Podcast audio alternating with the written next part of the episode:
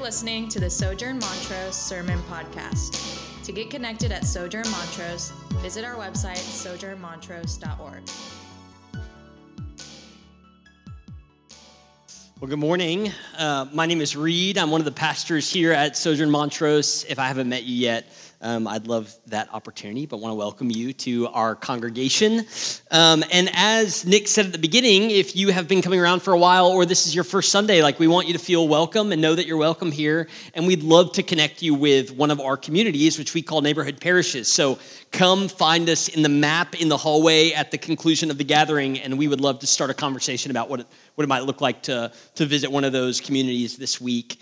Um, and, and we'd love to help you connect in that way.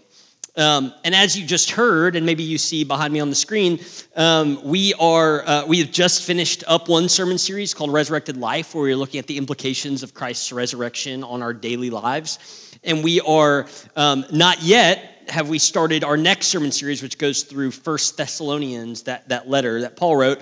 Um, and so for this Sunday and next Sunday, we're looking at two events that happen to be in the Christian calendar the Ascension and then Pentecost. So this is Ascension Sunday, and it's the time where the church remembers that Christ, in a resurrected body, Jesus appeared to many. He proclaimed that he was resurrected and alive, and and he was sending the Holy Spirit, which is what we celebrate at, at Pentecost Sunday. But after he proclaims all this, he, he ascends, he goes up to heaven and sits on a throne. And so this morning, we're going to talk less about the event of the ascension and more about the implications of where Jesus ascended to, which is that throne. And you heard that in the psalm that Sam just read.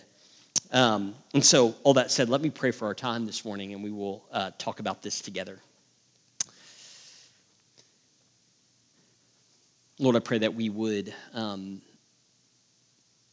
that we would meditate just for a moment on your word in Psalm 46, verse 10, which says, um, "Be still and know I am God."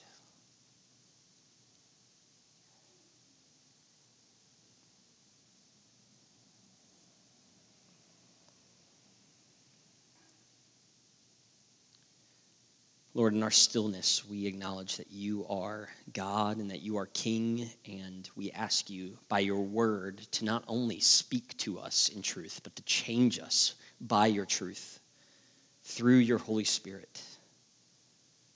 You've told us you will do these things, and as we read in the psalm, your decrees are trustworthy. You are trustworthy. You do what you said. As we sang together in the song promises that that you do just what you said. Um, therefore, we can rest in your goodness, in your monarchy. Lord, we love you as King. We love you as Savior and Lord and friend. We pray this in your name. Amen. Um, show of hands, did anybody get up early to watch the coronation a couple weeks ago? Nobody. Started at 4 a.m. I thought maybe somebody did. Well, I was awake um, because I have very young children, not because I chose to be awake. And my daughter, Maggie, loves princesses, so I asked her, Would you like to see a real life princess? And so we turned on the coronation. It was live streaming on YouTube. And uh, she lost interest about a minute into it because it was, it was pretty boring. Um, but I'm not here to dunk on the crown. I'm here to, to kind of unpack this and use this illustration. I mean, I found it admittedly quite moving. I found it quite beautiful. There, there were some beautiful parts of the coronation of Charles that were very um, solidly scriptural and pointed to Christ as king. And I thought that was all beautiful. However, my favorite part I thought was, was a funny part. Um, they, they put these banners up in order that, that King Charles would go behind the banners and not be seen. And he unclothes himself and then he gets redressed as king. And so the first thing they dress him in is just this really simple white shirt. It's like a white collared shirt. And they say, uh, there's commentators, it's like a sporting event. Um, there's commentators that say, um, the King Charles will now put on the, the white shirt of simplicity, which, um, which, which shows that the king has divested in vanity before God and country. It's like, oh, that's quite, that's quite moving. That's, that's beautiful. And then um, they put on a full length coat of gold called the super tunic, the imperial mantle of gold over the super tunic. They put on a royal girdle with a coronation sword belt in which the sword of offering was then sheathed. Uh, they put on two white leather, leather gloves to symbolize purity, and with which he can hold the royal scepters, both of gold. Um, and then this gold orb, which I can't really recall what it does. And then this royal golden stole of silk goes on. And by the time poor Charles was upon his crown placed Saint Edward, or his head placed Saint Edward's crown, uh, he could barely stand. Uh, they were saying something like it's 35 to 50 pounds of clothing on the king at this point, and somewhere all below all of that was the simple white shirt of simplicity, and below that shirt, just a guy. Um, and so I, have kind of chewed on this and thought it was funny, but you see, modern Americans, we have this problem with theology regarding the monarch, right? I, I mean, first, we have, since our inception, since the revolution, always believed that kings and governments should not mix, that one man is never um, good enough to be trusted to rule everything. Um, and, and, second, so that's a historic issue Americans have had with the monarchy. The second is the current issue, which is we just don't see the point. The monarchy to us um, looks like this kind of outdated, powerless, expensive symbol. Um, so the monarchy for us just kind of graces the tabloids, and we're like, yeah, they, they still do that over there. And, and Abby, correct me if I'm wrong, um, for the UK, it doesn't seem to, they don't seem to really have a great picture of the monarchy either. For my, for my UK friends, the Queen and now King have just kind of there's no power under the crown. It's all in kind of the government, and the crown is just this symbolic uniting agent for the kingdom. But it seems to be more divisive than it is uniting that you guys even have a crown. Um, and it's far from affecting their daily lives that there's a monarchy, right? Other than a higher tax rate, probably to afford the different castles and cars and things like that. And I think these issues contribute to a dilemma that's not new. It's a biblical dilemma in Jesus' time, and it's a dilemma for us that we don't know what to do with Jesus as king. And if you're a Christian in the room, um, I'm not saying that you don't believe that Jesus is king. I would wager that if I asked you, Do you think Jesus is king? you would say, Yes, I believe Jesus is king. Um, I'm saying we believe that, but, but we don't exactly know how to live like it's true every day. Um, and so, what, what does Scripture say about Jesus as King? Well, well, Psalm 93 tells us what we should believe as, uh, as it pertains to King Jesus. Psalm 93 describes the reign of God in Christ. It says this The Lord reigns, He is robed in majesty, He is robed, He has put on the strength as His belt. Yes, the world is established, it shall never be moved. Your throne is established from of old. You are everlasting. The floods have lifted up, O Lord. The floods have lifted up their voice. The floods lift up their roaring. Mightier than the thunders of many waters, mightier than the waves of the sea. The Lord on high is mighty. Your decrees are trustworthy. Holiness, holiness befits your house, O Lord, forevermore. It's the word of the Lord. Three places I want us to go um, as we consider Christ our King. Um, and I was able to find three R's. So if you're taking notes, or you were raised Baptist, you'll be comfortable here. First, remember Christ our King. Second, rest in Christ our King. And third, rejoice in Christ our King. Remember, rest in, rejoice in. First, let's start uh, by remembering Christ our King, and we'll start in the Old Testament. You see, the idea of a leader of the people of God is not foreign to the Bible. In Genesis, the first book of the Old Testament, the people of God did not have a king, but they had a father named Abraham, and Abraham was chosen to be the father of the nation of Israel, the leader of the people of Israel, and Abraham would be the father of this nation that God told him would bless the other nations. So Abraham was meant to instate a nation that's purpose was to mediate God's covenant blessings to the world. Um, as Abraham's family grew, we know that in the historical account, they were captured and enslaved in Egypt and therefore unable to accomplish this task of mediating God's covenant blessing. Um, but as they are enslaved in Egypt, a new leader emerges. God chooses a new leader named Moses, who's not a king, but a leader. And they were delivered and given the law in order to once again mediate God's blessing. So Moses leads them to freedom. And in that freedom, God gives them the law, not so they would be in bondage to the law, but so that the nations would be blessed through the laws of the nation of Israel. And again, they don't immediately elect a king. In fact, they, um, they, they kind of deny God's law, right? If, if, you know the story, they fashioned a golden calf to worship um, instead of worshiping Yahweh, the God who saved them. And so they are um, barred from entering the promised land for a time. But, but we know that a king was part of the plan. This is what the law that Moses is given in Deuteronomy chapter 17. It says this in verse 13 When you come to the land that the Lord your God is giving you, and you possess it and dwell in it, and then you will say, I will set a king over me, like all the nations that are around me. You may indeed set a king over you, whom the Lord your God will choose. And skipping to verse 19, it says, And it shall be with him that he shall read the law all the days of his life, and he may learn to fear the Lord his God by keeping all of the law. So God promises that, yes, you can have a king. You will have a king when you enter the promised land. And not only will he know and love the law, he will keep all of it. Is there any king in Israel's history that is able to keep all of the law?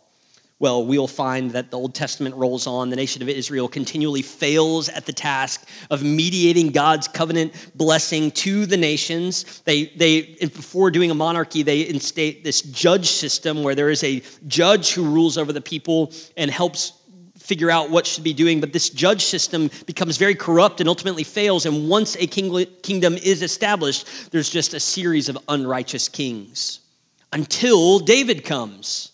And David is this chosen king of Israel who seems to fulfill the law of Deuteronomy, right? He seems like he loves the law, he knows the law, he sings of the law, he prays of the law, and he seems like he keeps all of the law, and he does for a time. And in that time, he mediates God's blessing to people. But we know what happens with David. He does not do that continually all of his days. Instead, he commits adultery and murder.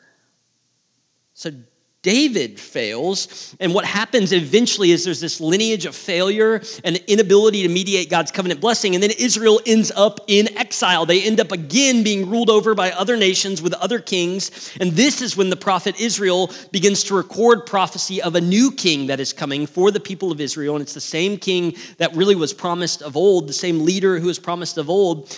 And uh, he says this in chapter 1, verse 21. This is how Isaiah starts recording the exilic prophecy prophecies of Jesus. He says this How the faithful city, speaking of the nation of Israel, how the faithful city has become a whore.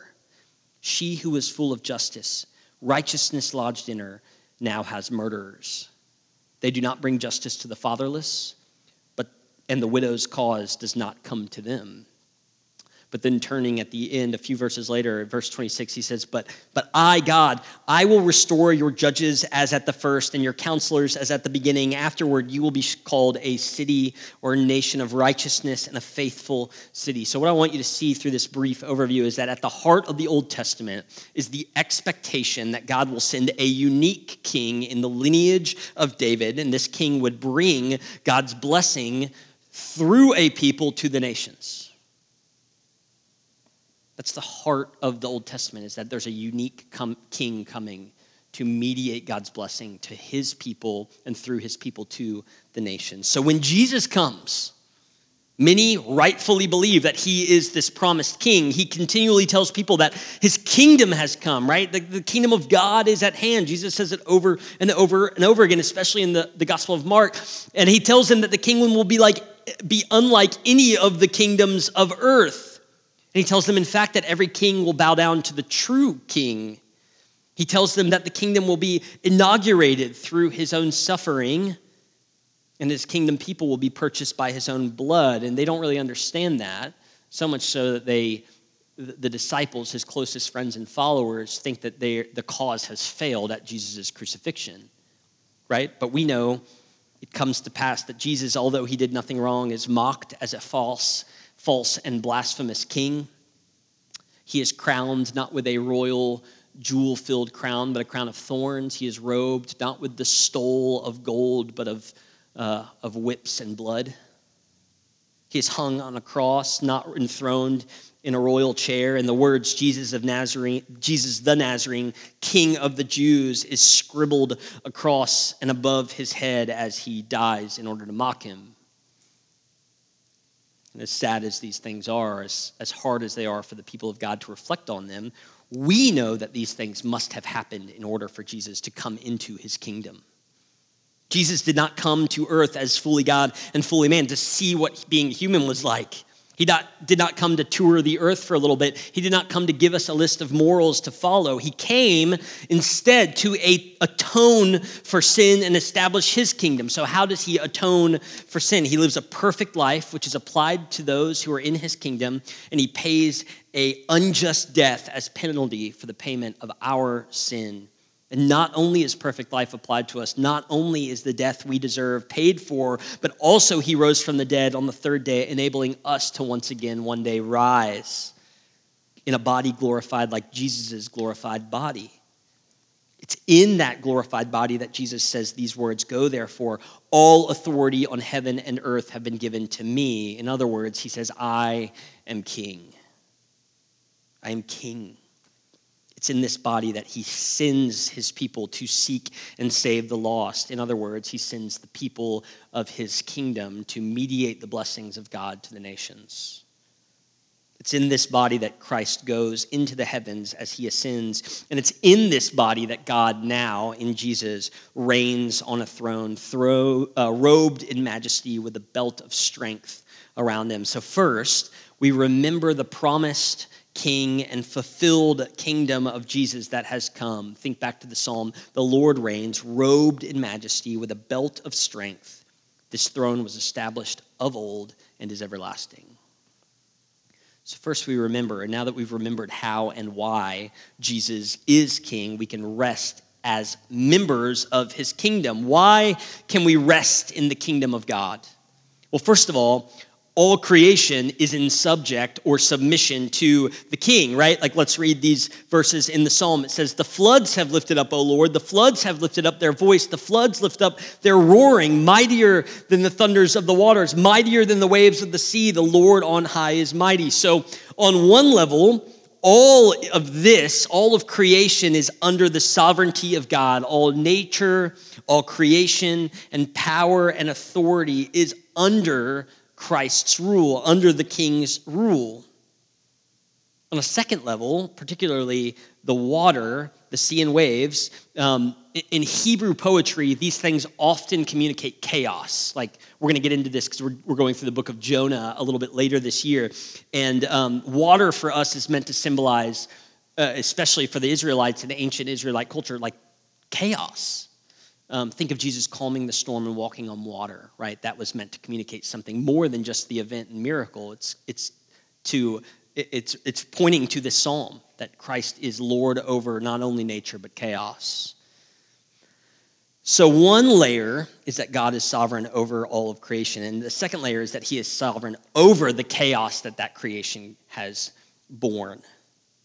And I think, doesn't it feel like chaos is on the throne in our society? Like thinking of political discourse or all the shootings that we experience or the mental health crisis or social media and substance abuse or, or nature itself. Like to me, if I am not daily going to the Word of God and being reminded of what is trustworthy, it feels like chaos is on the throne, not Jesus. The chaotic forces of the world are frenzied and foamed up, as Spurgeon says. But in the end, this frenzy and foaming of the chaos of the world just, just crashes upon the rock of the everlasting throne of old, the throne of Jesus. Nothing can break the throne of Christ. It's everlasting, it's mighty. He is mighty. Interestingly, the, the Word of God tells us that in his kingship, this chaos will persist for a little while. In this time that we are in right now, Jesus is no less king, we are told. He's, he's king, fully, fully given authority and power. All authority in heaven and earth are given to him. And yet, we are supposed to persist in the chaos and lean on him instead. And um, it, it kind of makes sense, right? The chaos is because there are these two conflicting kingdoms currently on earth this defeated kingdom of Satan and evil mixing with the kingdom of righteousness that is coming to bear on earth. So chaos is the natural result. But we know that after the fullness of time has passed, this chaos frenzy that's been stirred up by sin and results in death will cease. When Christ returns, and he said he will return, and this psalm tells us that he is trustworthy. So we rest in his sovereignty over creation. And, and the psalm ends with this appeal to both God's holiness and his trustworthiness. It says, Your decrees are very trustworthy. Holiness befits your house, O Lord, forevermore. So if Jesus is king, then a, he is sinless, he is holy, his house is unspotted with holiness, and therefore it's trustworthy. And if he's trustworthy, then the things that he said about you as God's kingdom people are absolutely true. Look, our, our king has said that we are forgiven. Our king has said that his perfect life is applied to us. Our king has said that his death paid for your sin. Our king has said that he sits on a throne in a risen body. Our King has told us that we are his bride, the church. Our King has told us that we will prevail, that we'll be victorious over the gates of hell. Our King has told us that we will be given the very Spirit of God from on high. Our King has told us that when we die, we will rise again and live with him.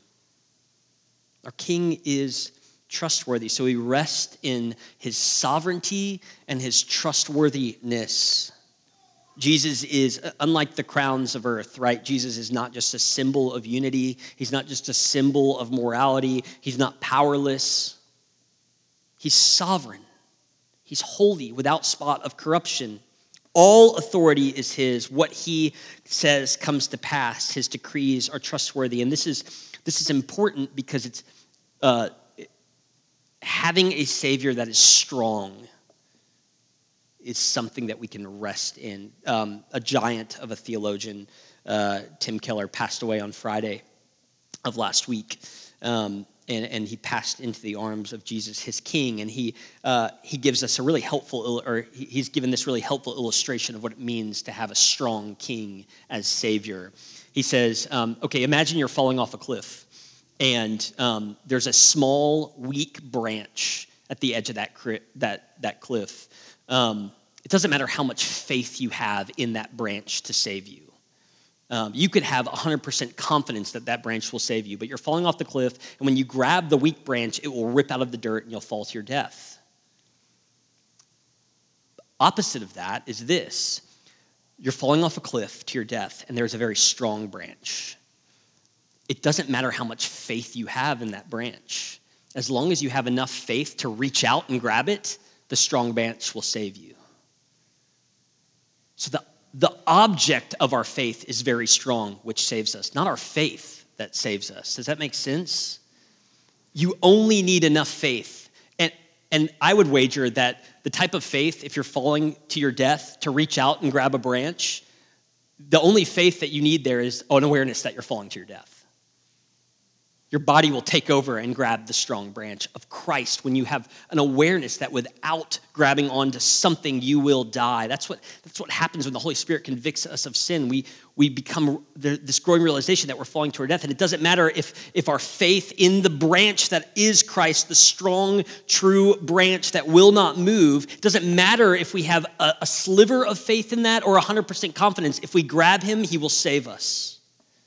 What a great illustration, and what a great reason to rest in the strong king that is Jesus. I don't know about you, but I, I can't, um, if Jesus is just a good moral teacher, that is not something strong to grab onto. When I become aware of my impending death, if, if morality is the thing I'm going to try and grab onto, I think y'all know, and I know very well, that I will fail. I will fall.